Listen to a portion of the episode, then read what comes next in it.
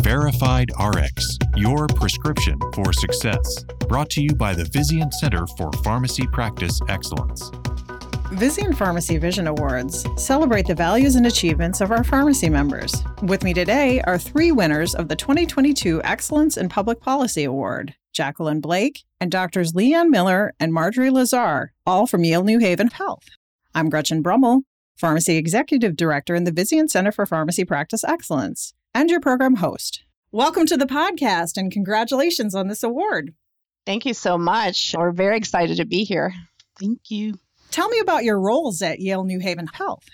Sure. Well, I guess I'll start. I am the Vice President and Chief Pharmacy Officer at Yale New Haven Health, and I oversee the strategic growth of the pharmacy as well as the direction of our program for all services across our five hospitals as well as our ambulatory practice sites. Thank you, Leanne. Jackie? I've been with the organization for 18 years and I'm a senior government relations officer on behalf of the health system. I am also a registered lobbyist, which means that I spend a lot of my time on advocacy. In my department, we do local, state, and federal. It keeps us very busy. Thank you for that, Jackie. And how about you, Marjorie? I'm Marjorie Lazarre. I've had the pleasure of working with both Leanne and Jackie for nearly two decades now. I am the Associate Chief Pharmacy Officer for Yale New Haven Health and honored to really serve our pharmacists and technicians throughout the system, focused really on innovation that supports patient care and elevating the practice of pharmacy. I appreciate you all sharing your roles and your backgrounds. You won this award for your public policy work around pharmacy practice. Tell me why advocacy is so important. Advocacy is definitely important and needed because this is the way we educate our decision makers. We educate them about the impact that the public policy decisions that they're making can have on their constituents who are often patients. It's good to help them understand how something positively or negatively affects them and then others throughout the state of Connecticut. And Leanne, what do you have to add to that? I couldn't agree more. Education and awareness is a big part of it. The reason why I went into healthcare was to ensure that my patients were receiving quality care. And that's what advocacy is about is understanding the rules and regulations that we have to live by and how that affects the way we are able to deliver care or direct care or provide access to that care. When I first went into pharmacy school, I didn't think about it like that at all. Having the experience and broader knowledge of the impact of these regulations, it really hit me hard that, hey, that's all of our jobs. And who better to advocate than those who are delivering the care and really understand how to improve outcomes for patients? Well, in pharmacy, there's a lot of competition for our time and attention. Knowing that, how can we justify focusing on this type of activity? One of the biggest priorities is prioritizing all of the things that we have ahead of us with the evolution of healthcare and specifically the disruption in pharmacy. Advocacy is one of those tools that we as an organization and certainly as a profession need to focus on. The largest portion of diversification and disruption in this arena can be settled by having statutes, guidelines, and laws that support our practice. Well, and as Leanne mentioned, it does impact our day to day. So it really needs to be a priority for us moving forward. It might be a simple way of thinking about it, but it really can make or break how you operate your practice, whether it be in a very small individual practitioner and how they practice or a very large health system like ours. It's so critical to help educate our legislators what this means how it'll impact access or care of our patients, and how we practice specifically in pharmacy. It has to be prioritized. We have a ton of stuff going on. We have many things that are coming our way. This has to be at the top of the list because it's either going to make it easier or it's going to create enormous barriers or even prevent what you want to do altogether. I agree with you, Leanne and Marjorie. When we think about our patients, they are the reasons why we come to work. We are patient centered organization and we want to make sure that we always have the best outcomes for our patients. And that includes making sure that we are advocating for laws that are favorable to our organization so that we can provide the care that we need to our patients. I really love the fact that you brought that back to the patient who is really at the center of all that we do. That's really a fantastic tie in. So, for someone who hasn't participated directly in advocacy before, how can they get started? You have to identify an issue. And oftentimes folks in our pharmacy department will identify an issue that they have a need to get changed. We will look at that issue. Then we look for partners, people who can support us the best thing to do is we identify the issue and then we try to look for like-minded people on board. A really good example is the scope of practice law for pharmacists that we got changed and actually why we won the award in Connecticut, we broadened the collaborative drug therapy management practice that allowed us to take care of populations of patients. And this came up during the height of COVID when we had a critical nursing shortage and we had a significant number of patients who needed monoclonal antibody therapy. And our biggest hurdle was being able to staff our infusion centers with nurses. I had called up Jackie and I said, We really need to get this law changed like tomorrow. How do we do that? It was such a burning platform. She's like, Yeah, let's call up DCP right now and educate them, make them aware of this issue. We went from there and partnered with multiple different organizations. So you saw that need and you moved on it. And I'm also hearing that it's important to get away from that concept of we've always done it this way and think about breaking out of that when looking to impact change. That's really inspiring. The pharmacy department has been a great partner with our government relations department. We work very closely together. Each year there's a new issue. There is something that we'd like to advance. And I'd have to say that this legislative session was a very fruitful year for pharmacy. We were able to get some measures passed. And also in previous years, we were able to get other measures passed that were very beneficial to the pharmacy department. It is a collaborative effort. We work very well together. It's about expanding your mind really about the possibilities of what can be done. And then again, identifying the right partners to help us get over the goal line we started off with just talking and thinking through issues that impact our practice, impact our patients, how we support them. And over the past five years, we have made a concerted effort to look at our collaboration more strategically. At the beginning of the year, what are the issues historically that we think we can affect change? And some of them are going to take a decade or more, but realizing and planning for that strategically thinking through what relationships need to be created beyond our four walls, beyond our system, whether it's with those legislators or other local departments of health, departments of consumer protection, are also pivotal. The planning and collaboration tied with strategic thinking through those priorities have made us quite successful and something that we look back on every year we really are grateful to have a concerted team that's like minded and really looking to improve the care we provide. Well, it's really wonderful to hear about your collaborative model at your organization and your proactive approach to really having that strategic plan, looking even 10 years forward, is something that others can definitely learn from and can be inspiring to our listeners. How have you seen the approach to advocacy change over your careers? As part of the junior member of the team, I really looked to Jackie, Leanne, and others throughout the health system to learn how do you consolidate your message, the need, so that it's meaningfully delivered and concisely delivered. That took some time, frankly, and I'm very passionate about what I do. And so I wanted them to know the whole story from soup to nuts. And some instances, I was jumping into advocacy in the middle of the story. And so it's really important to paint from beginning to end so that people have a clear picture of what are you advocating for and what is the problem that you're trying to solve, how we can then solve for it through either legislation or otherwise became very clear. I don't know that I've mastered it still, but I'm certainly getting closer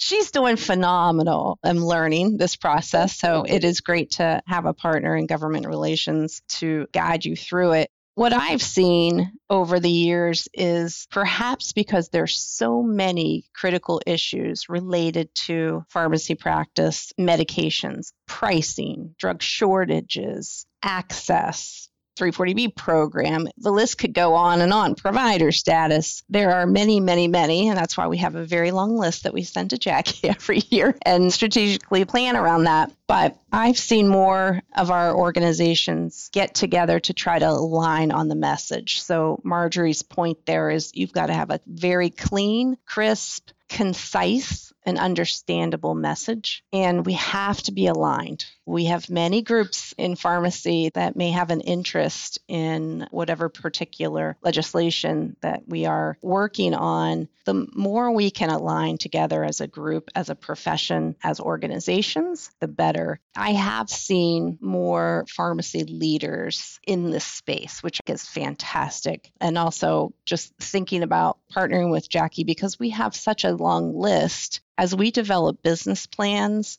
we are building in resource and funding to expand that. So Jackie can have some friends that she can call on to support us. It's really critical. We rely on government relations so heavily that it's incumbent on us to make sure that we're helping to support their growth too what has changed over the years is that we have learned how to be more intentional around our message or messages. It's very critical to make sure that you have a concise, crisp message. One of the things that can ruin a good piece of advocacy is to be overdone to the point where you become stale and no one's no longer listening. So you have to make sure that you're strategic about when you say strike and you have to be intentional about how you utilize your message. You have to be intentional about your subject matter experts. So Marjorie and Leanne and many others throughout our organization are subject matter experts for me. If we have a piece of legislation that we are trying to advance during the legislative session, I am going to need someone who can really quickly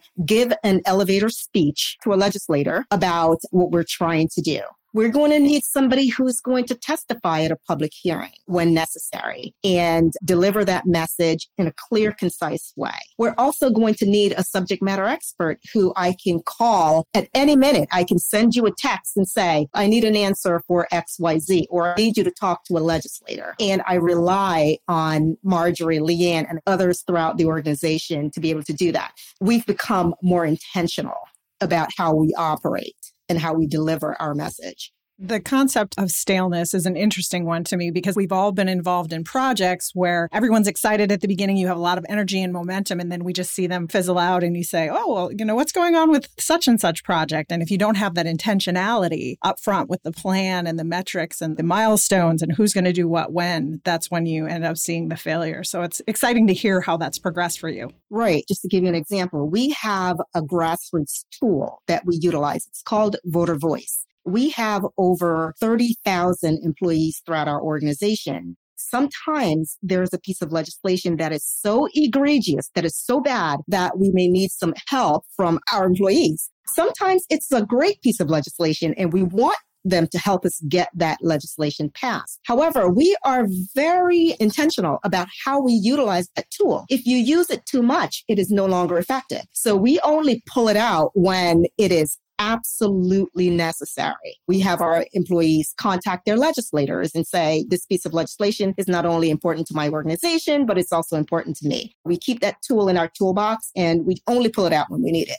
Well, that segues nicely into my next question, which is what are some of the real world wins or examples of successes that you've seen with some of your approaches? On CDTM, the collaborative drug therapy management law that we got passed last year, I believe. In previous years, we've passed a bill on telepharmacy where you have a pharmacist that can supervise a pharmacy tech from a remote location while they do, say, an admixture or they fill a prescription. Now, I have to say that that was also another bill that we were able to win an award for because it was cutting edge at the time. And I believe this was probably about what, what, maybe seven or so years ago.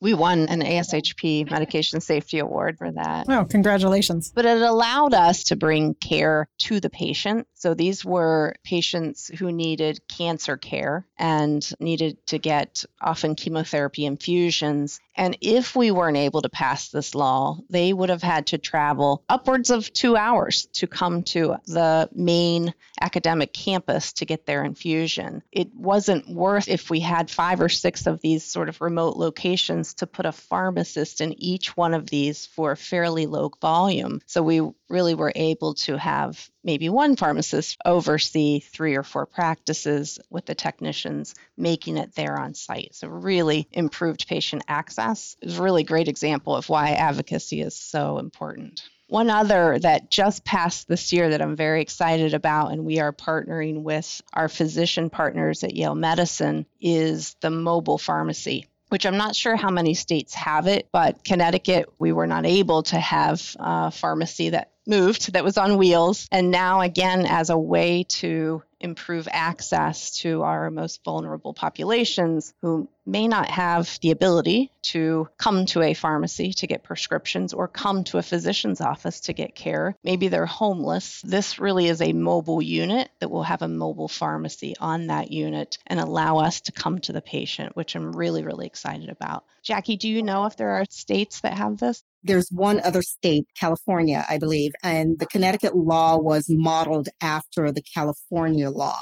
I can see that being useful in vaccine administration, disaster response, possibly even opioid use disorder. So, a lot of potential applications there. Fantastic. Marjorie, did you have something else to add? Part of that strategy was to make sure that we're focused on changing something every year. Four years ago, we were able to change a law that really affected how we operationalized remote pharmacy locations. And so, when we had partners within our health system geographically located to maybe one of our other partners, we were able to collaborate more closely with that local regional pharmacy rather than creating a whole new pharmacy footprint using health system consulting support, we're able to serve patients wherever they may be. And that allows them to stay within their community, improve safety, and the ability for patients to be seen quickly. They don't have to wait for doses coming from another location. We could use the pharmacy closest to them. You'll see the common theme here is how we deliver care to support patient outcomes, to support patient experience. We're really committed to making sure we're looking at how we can effectively improve our process so that we can effectively impact the patient positively. So, definitely leveraging those partnerships to improve patient satisfaction and the patient experience. Who else have you partnered with to propel your messages forward? We lean in again on trying to make sure that we're aligned. And so pharmacy is always such a small world. We are a small state. And so we really want to make sure that those closest to this work are aligned and other health systems and other community centers and other federally qualified health centers. We don't want what we're proposing to impair in any way the practice of others within healthcare. And so we've been quite intentional about getting introduced to others within the trade to make sure that we have a comprehensive and holistic approach to our recommendation. I've had the opportunity to meet with other health systems and other partners within healthcare, like our FQHC partners specifically, to make sure that what we're proposing resonates as well with them and for their patients.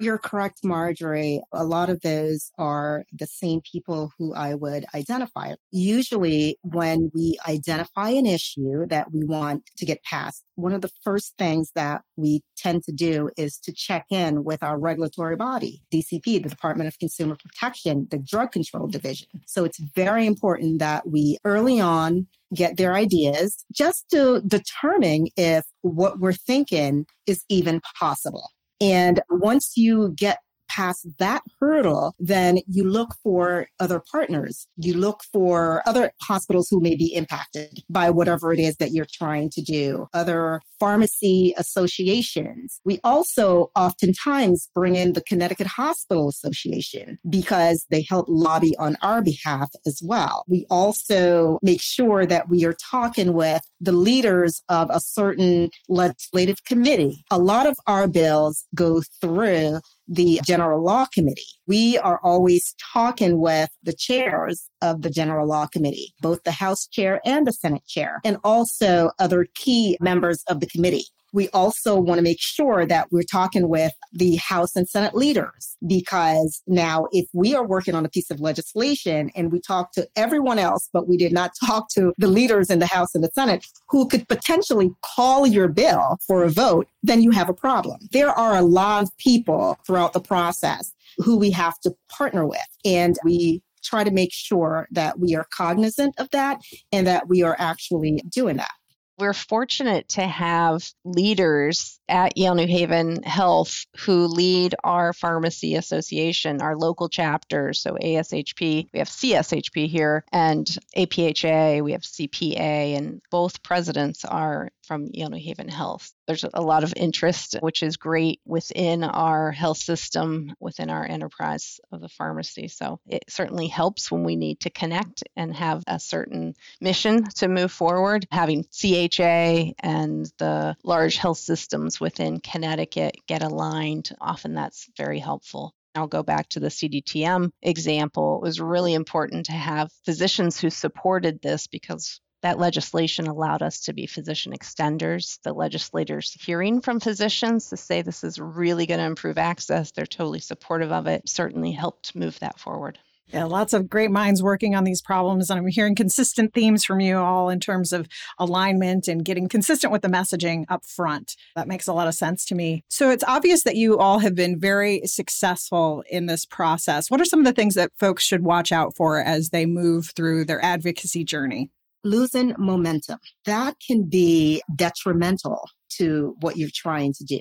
So losing momentum, lack of support for your issue. You thought you had certain partners, people who were going to support you at the start of a legislative session, only to find out during the middle of the legislative session that you've lost support for your issue. One of the things that we normally consider the kiss of death to a piece of legislation in my world is having your bill or your piece of legislation weighed down by really bad amendments and or fiscal note. So normally each bill needs to be analyzed to make sure that there is no significant cost to the state of Connecticut. So the fastest way to kill a bill is to make sure that it has a very large fiscal note attached to it. That is the kiss of death. Also, running out of time. The worst thing is the last day of the legislative session, you are waiting for your bill to be called and the session ends at midnight and it is 11:30 and you're watching the clock. It's now 11:40. It is like 10 of and it is five of and your bill still hasn't been called. You've run out of time. And so you have to start all over again the next legislative session. So it all comes back to the planning. Definitely. That's probably a fairly common scenario. You really have to understand what's important to these stakeholders. I think sometimes it's hard to get in front of the message and you tell your story first because sometimes the person who tells it first, that's what they go with. And now they're informed or maybe misinformed on a different perspective that really is not representative of what health systems are trying to do. Understanding the players, getting your message out clearly and early is part of the strategy too. So, getting out in front of it so that you're the one setting the narrative. That's right, exactly. So, our frontline pharmacy staff are really pivotal to the future of the profession. What advice do you have for them around advocacy? First and foremost, what are you passionate about? Learn everything you can about that. Be informed. And then realize how important it is to inform others who are making decisions on laws that again can affect you. But go with your passion that is where you're going to make the biggest impact. People will listen to you and you're closest to it. You're the professional providing care to these patients. Who best to give this message and educate our legislators? I really was very intimidated personally by the process. Getting the support of your local trade association or national trade association has helped me normalize. It's appropriate for you to reach out, write a letter to your congressman or woman. That should be part of your voice and how you get your message out. And so I, I've now joined the legislative committee for CSHP and that has helped me also identify up and coming residents, students. This should be part of their normal bread and butter day that they can reach out and have their voice heard in this way. So I would recommend for everyone to start there. So many organizations, specifically our trade organizations, have divisions that focus on this and help educate and normalize these processes. Don't be afraid to get involved. It may be intimidating at first, but it just need that you just need to take that one little first step no one understands your work better than you. You are the subject matter expert. And being a subject matter expert, you get to educate lawmakers about some of these decisions that they're making. A lot of times they want to be educated. They understand that they cannot make decisions in a vacuum and that they need to hear from their constituents. They also need to hear from experts in the field. By getting involved in the process, you are an expert. It is very important. And I would say just take the first step. Great advice from all three of you. Thank you so much for that. So, what are your future plans? I know Jackie and I actually had a conversation a few weeks ago, fairly short because it was active legislative session. So I know she's running around crazy and doing fantastic work really coming up with a strategy on our network. Who are we meeting with? Around which issues? How are we prioritizing? Because there are just so many. What are the most important right now, not just to pharmacy, but our health system and healthcare in general? Prioritize that and then start making the list of stakeholders and developing that message, the network, really to understand how do we do this? What's the best way to accomplish that? Well, it sounds like the future is bright at Yale New Haven Health and in Connecticut. So, Leanne, Jacqueline, and Marjorie, congratulations again for your award. And thank you so much for joining us today to share your thoughts and insights. It's been wonderful talking with you today. And listeners, please join us for more Verified RX podcasts. Subscribe today, like us, and send us your comments. We'd love to hear from you.